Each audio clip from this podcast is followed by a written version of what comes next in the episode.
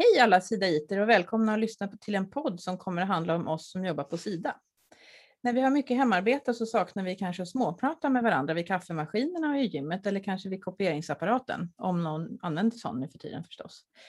Hur som helst så tänker vi att den här podden ska handla om de nya, eh, förlåt, om de många spännande kollegor vi har som, som vi tyvärr inte kan träffa på jobbet just nu. Då kan vi träffa dem så här istället. Vi kommer få höra saker om, som era och våra kollegor har gjort, varit med om och tänker på. Det kommer handla om allt möjligt. Det kommer inte handla om jobbet, någon särskild tematik eller regleringsbrevsuppdrag. Inget sånt. Det kommer helt enkelt handla om oss eh, som jobbar på Sida. Tanken är att du ska kunna lyssna på de här ungefär halvtimmesprogrammen när du är ute på din morgon eller lunchpromenad eller när du lagar mat eller sitter med näsan i solen. Du behöver inte anteckna eller föra in något i en matris. Du kan helt enkelt lyssna och lära dig lite om vilka strålande kollegor vi som finns på Sida.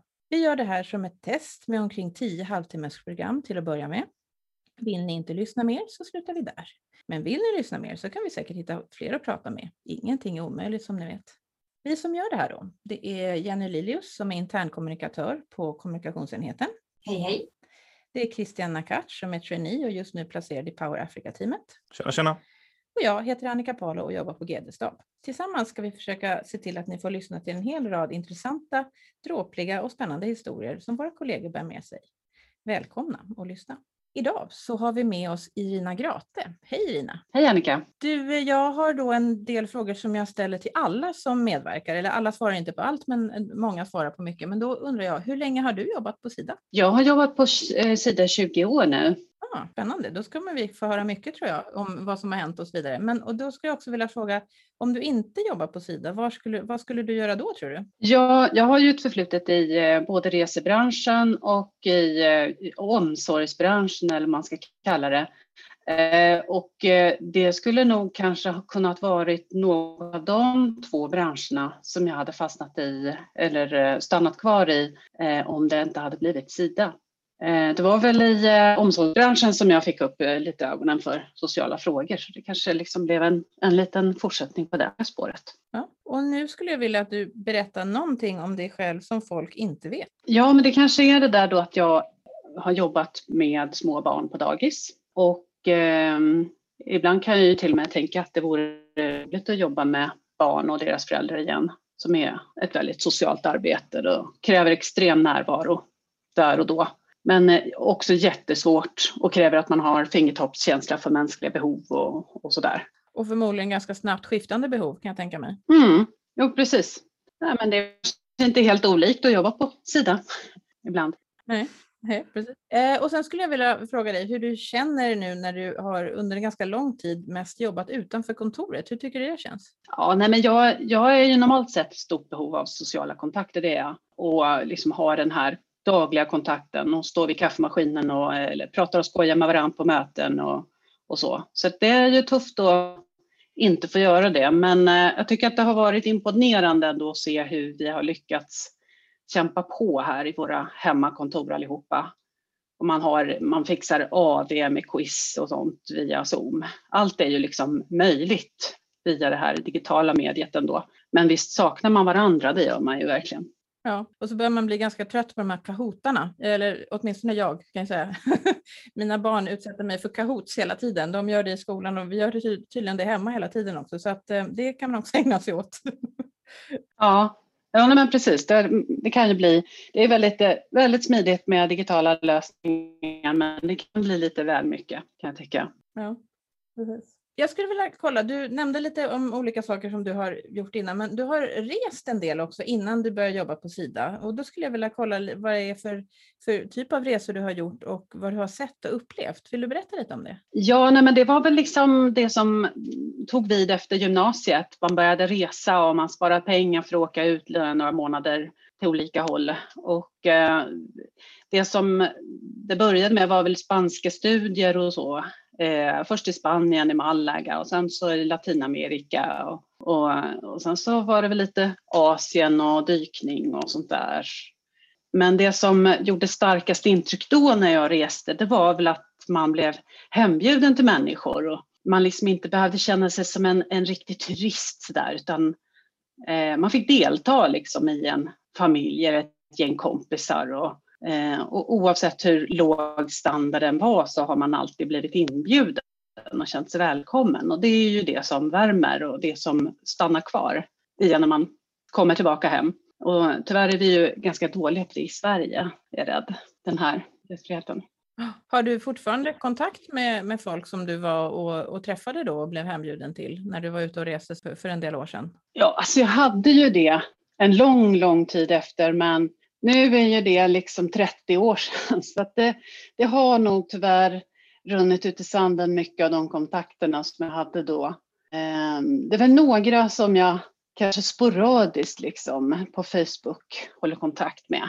Men eh, det är länge sedan nu, Det är det. Har liksom inte kommit tillbaka till alla de här platserna som har varit så att eh, tyvärr. Nej, det där är ju spännande. När man tror man är på något ställe så tänker man hit kommer jag komma tillbaka jättemånga gånger så gör man inte det. Utan då har man varit där en gång. Det, det där på något vis en ständigt pågående känsla eh, när man reser omkring tänker jag. Nu har man rest så mycket det senaste året men, men innan dess. Det är sant. Det trodde jag nog att jag skulle komma tillbaka. Det är några platser som jag kommit tillbaka till men inte, inte så där som jag hade trott precis som du säger. Jag tänkte, du nämnde lite grann i introduktionen var du skulle jobba om du inte var på Sida och då skulle jag vilja fråga om olika ställen då som du har jobbat på innan Sida och vad det har inneburit för dig. Du nämnde det här med omsorgsarbete och, och så vidare, men du jobbade också i, i resebranschen. Vad, vad gjorde du där? Ja, jag um, jobbade på um, spanska flygbolaget uh, Iberia uh, som hade ett uh, Stockholmskontor på 90-talet. Så att det, det var ju lite spännande och eh, det som jag gjorde då var väl ungefär att leta efter försvunna bagage.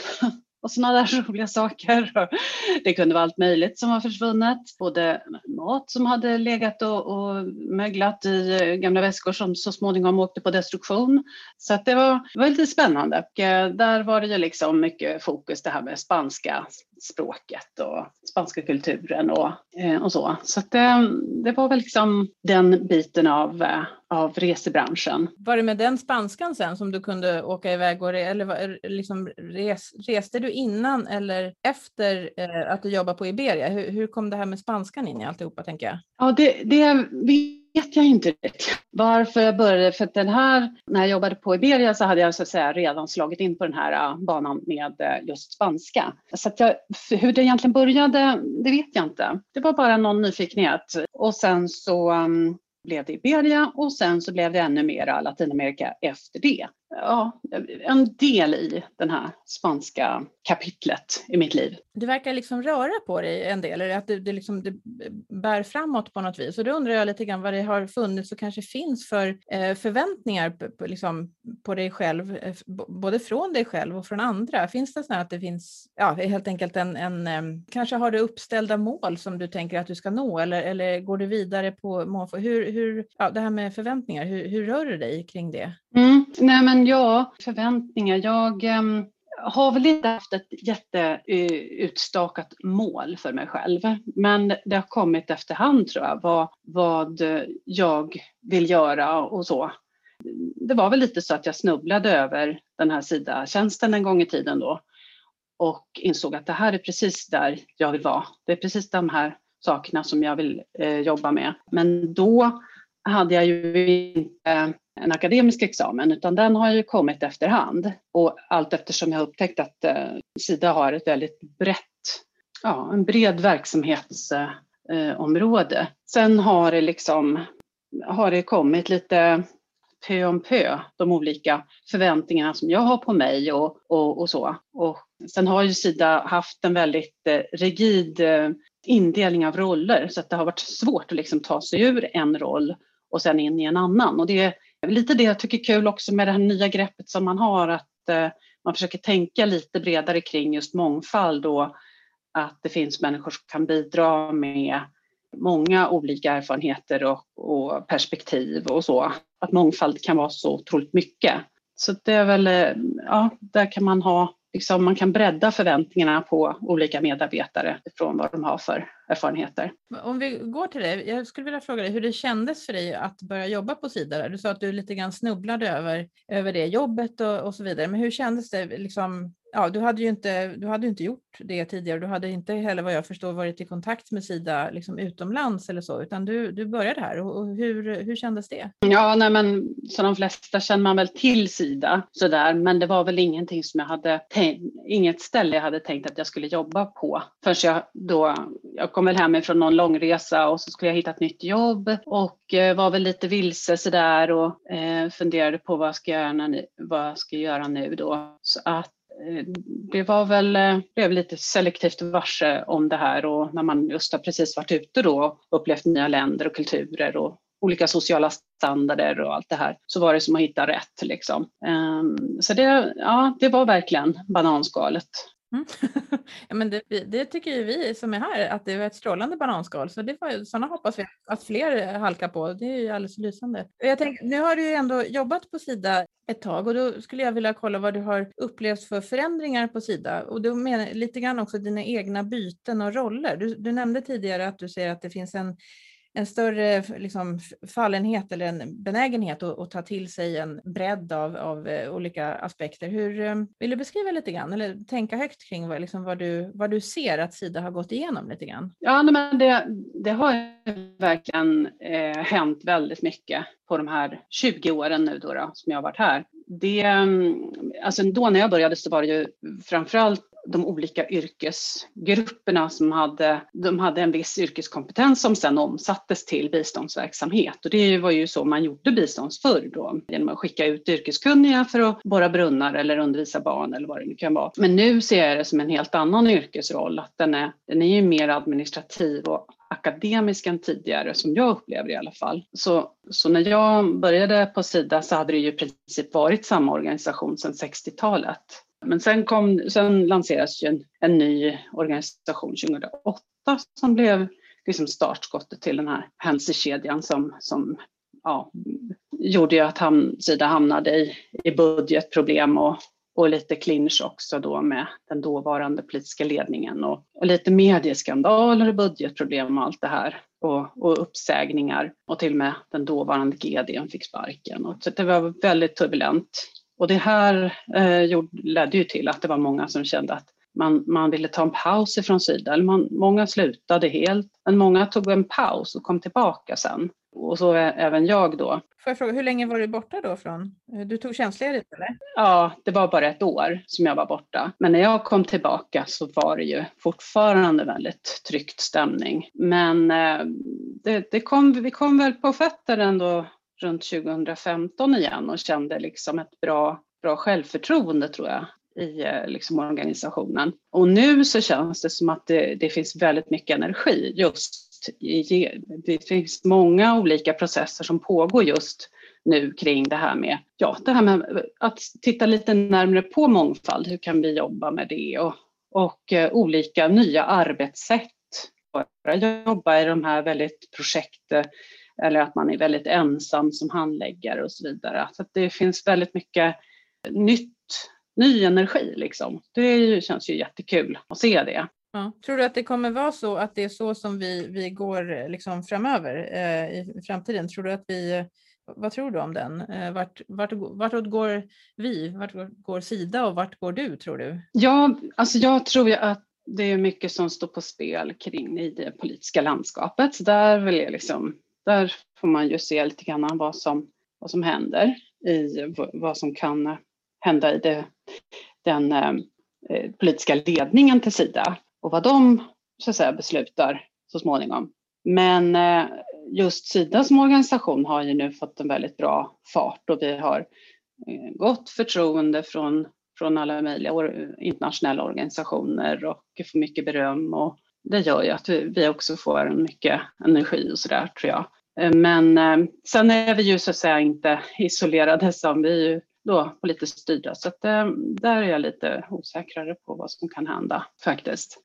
Vad tror du, vad tror du om, om dig själv då? Vart är du på, på väg? Ja, ja när man, för egen del så kommer jag att arbeta vidare med myndighetssamverkan nu som programansvar inom ramen för myndighetsnavet. Så det känns ju jättespännande eftersom det också är ett, ett sånt här nytt initiativ som Sida tagit kring just myndighetssamarbete. Vad spännande. Och sen slutligen, jag skulle vilja ställa en, eh, jag skulle vilja koppla tillbaks till den latinamerikanska gästfriheten och, och, så som du har upplevt lite grann när du har varit ute och farit. Och, och, nu kanske det finns någon slags framtid där man kan börja resa igen. Men, men eh, saknar du den där platsen som man kan få hos andra om man är ute och far och reser och, och den här gästfriheten? Saknar du den gästfriheten och, och, eh, tänker du att det här är någonting som du vill åka till igen eller uppleva igen eller att du vill skapa den här eller hela det här med att man kan vara hemma hos folk alldeles oavsett hur det ser ut och vad det är. Det är mest att det där, man blir liksom hjärtligt inbjuden.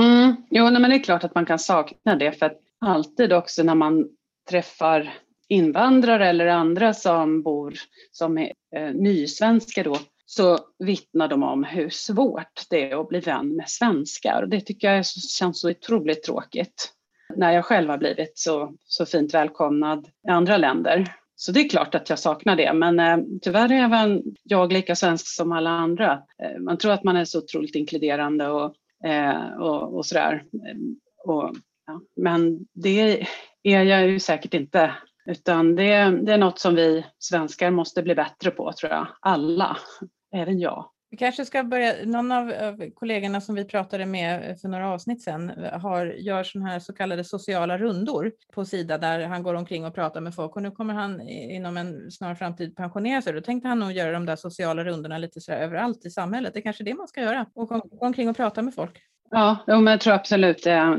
det, det måste vi bli bättre på i Sverige. Usch, skäms över att det, vi är så dåliga på att inkludera folk. Ja, jag tror som sagt bara rakt ut och prata med folk. Det, man kan framstå som en galning men man kan också råka på ganska trevliga människor. Absolut, det tror jag också, verkligen.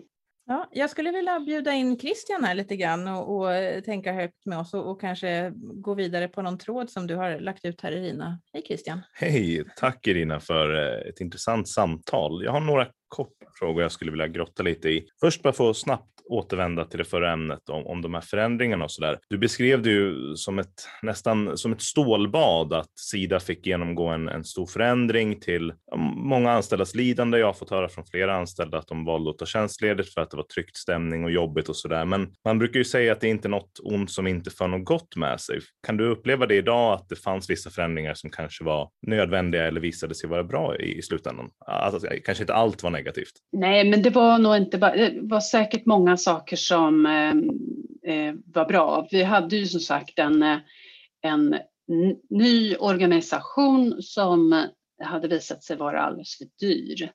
Så att eh, då, då blev det liksom, då fick man tänka ett par varv till och så blev det faktiskt ändå en bättre struktur på det och det kändes mer mm, naturligt och kanske mer strukturerat på något vis. Men det, det, var, det var några år som var rätt tuffa för att, så att säga, komma på fötter igen. Och det, det är nog en erfarenhet som eh, jag tror många finns ju ändå kvar med mig också som var med på den tiden och, och på något sätt man minns att dit vill jag liksom inte tillbaka igen för att eh, ja, det var, det var tufft. Mm, jag förstår. Tror, tror, du att det här med dina andra yrken, jag kommer själv liksom från en bakgrund i sida som inte alls eh, har några uppenbara kopplingar. Eh, tror du att dina tidigare yrken, som kanske inte heller har några uppenbara kopplingar till Sida, att erfarenhet och lärdomar du har dragit där kanske har hjälpt dig i, i jobbet på Sida också? Fast kanske inte på ett uppenbart sätt. Nej men precis, Nej, men jag tror absolut just det här med att jobba med inom barnomsorg och, och det är ju liksom ett socialt arbete och eh, där har jag väl ändå liksom fått upp ögonen för just det sociala arbetet där, där man eh, förstår att det är viktigt med social utveckling och, och god statlig förvaltning. Att man har liksom, man vet vad, det finns någonting man får för sina skattepengarna och, och sådär. Och att det är viktigt att ha bra eh, service till medborgare helt enkelt. Så det är väl det jag har liksom tagit med mig därifrån. Och en sista fråga här. Om du fick välja en plats att åka tillbaka till, kanske för att återupprätta någon sån här gammal förlorad kontakt. Om du skulle vilja det, vad, vad hade det varit någonstans? Och om du vill får du gärna berätta kanske lite kort om den här, inte nödvändigtvis med namn, men hur ni träffades och, och varför du kanske saknar den här personen. Ja, nej, men det var nog um, några av lärarna som jag hade spanska i Mexiko eh, som jag blev väldigt god vän med och som jag hade väldigt intressanta samtal med eh, och Eh, vi hade väldigt roligt också. Sådär. Så det, det vore faktiskt roligt att träffa henne och se vad hon gör idag. Och liksom. Ehm, hon har varit engagerad i också urinvånarnas eh, problematik i Mexiko. Så det, det skulle varit spännande faktiskt. Ja, vem vet, det kanske kan ske efter eh, den här pandemin slutar. Ja, det var allt för mig. Stort tack Irina. Tack Irina för att du ville vara med. Det var jättespännande att lyssna på det och roligt att höra att man liksom hela tiden kan röra sig åt, åt olika håll och, och, så vidare. Också här på Sida, för att det är ju ganska viktigt att vi använder alla möjliga kunskaper och erfarenheter och, och är, så som och tillför. Så det var jätteroligt att få prata med dig. Tusen tack. Stort tack Irina. Ja, men tack. Så då har vi då vår fantastiska programpunkt kvar som vi då kallar för Christians spaning och då undrar vi lite grann vad Christian ska spana på idag. Varsågod Christian. Tack så mycket. Ja, det har två spaningar. Den första är väldigt kort, men idag så är våren här och det känner jag att jag, jag måste nämna. Det är, var helt otroligt. Jag cyklade till tåget i morse i bara skjortan och en tunn jacka och det var jätteskönt och idag ska det vara 20 grader så det ser jag jättemycket fram emot verkligen vilken, vilken effekt det kan ha på ens Ehm, välmående och liksom allmänna känslor. Det är fantastiskt. Men eh, det, det är kanske lite mer kopplat till ämnet. Det var lite det här spåret. Först så var det att Irina hade rest mycket och, och, och i Asien och i Latinamerika och, och känt liksom en gästfrihet. Och, och, jag tror att det är många som upplever det när de reser till kanske länder som har det ekonomiskt sämre ställt. Och jag, jag tror ändå att det kan finnas något sånt här omvänt liksom proportionalitet, att eh, ju mindre folk har, desto mer är de beredda att ge. Jag har själv upplevt det i, i resor också. Jag tror att många känner igen sig i det där, inte bara i Latinamerika eller Asien, även, även i Mellanöstern och andra delar av världen.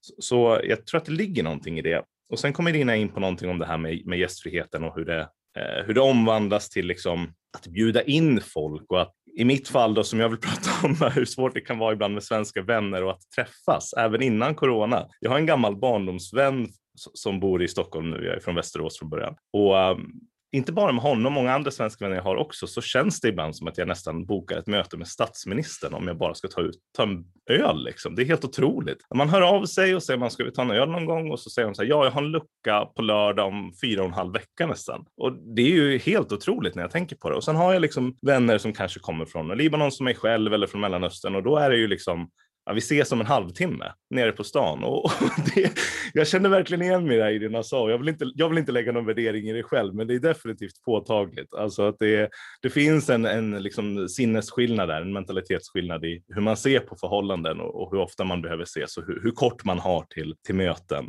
Och det, ja, det är någonting som påverkar mig också, så tack för det att du nämnde det Irina i samtalet. Tack så mycket. Det var allt jag hade. Då avslutar vi dagens eh, poddavsnitt och säger tack för att ni lyssnar och vi hoppas att ni lyssnar på oss nästa gång igen. Tack och hej!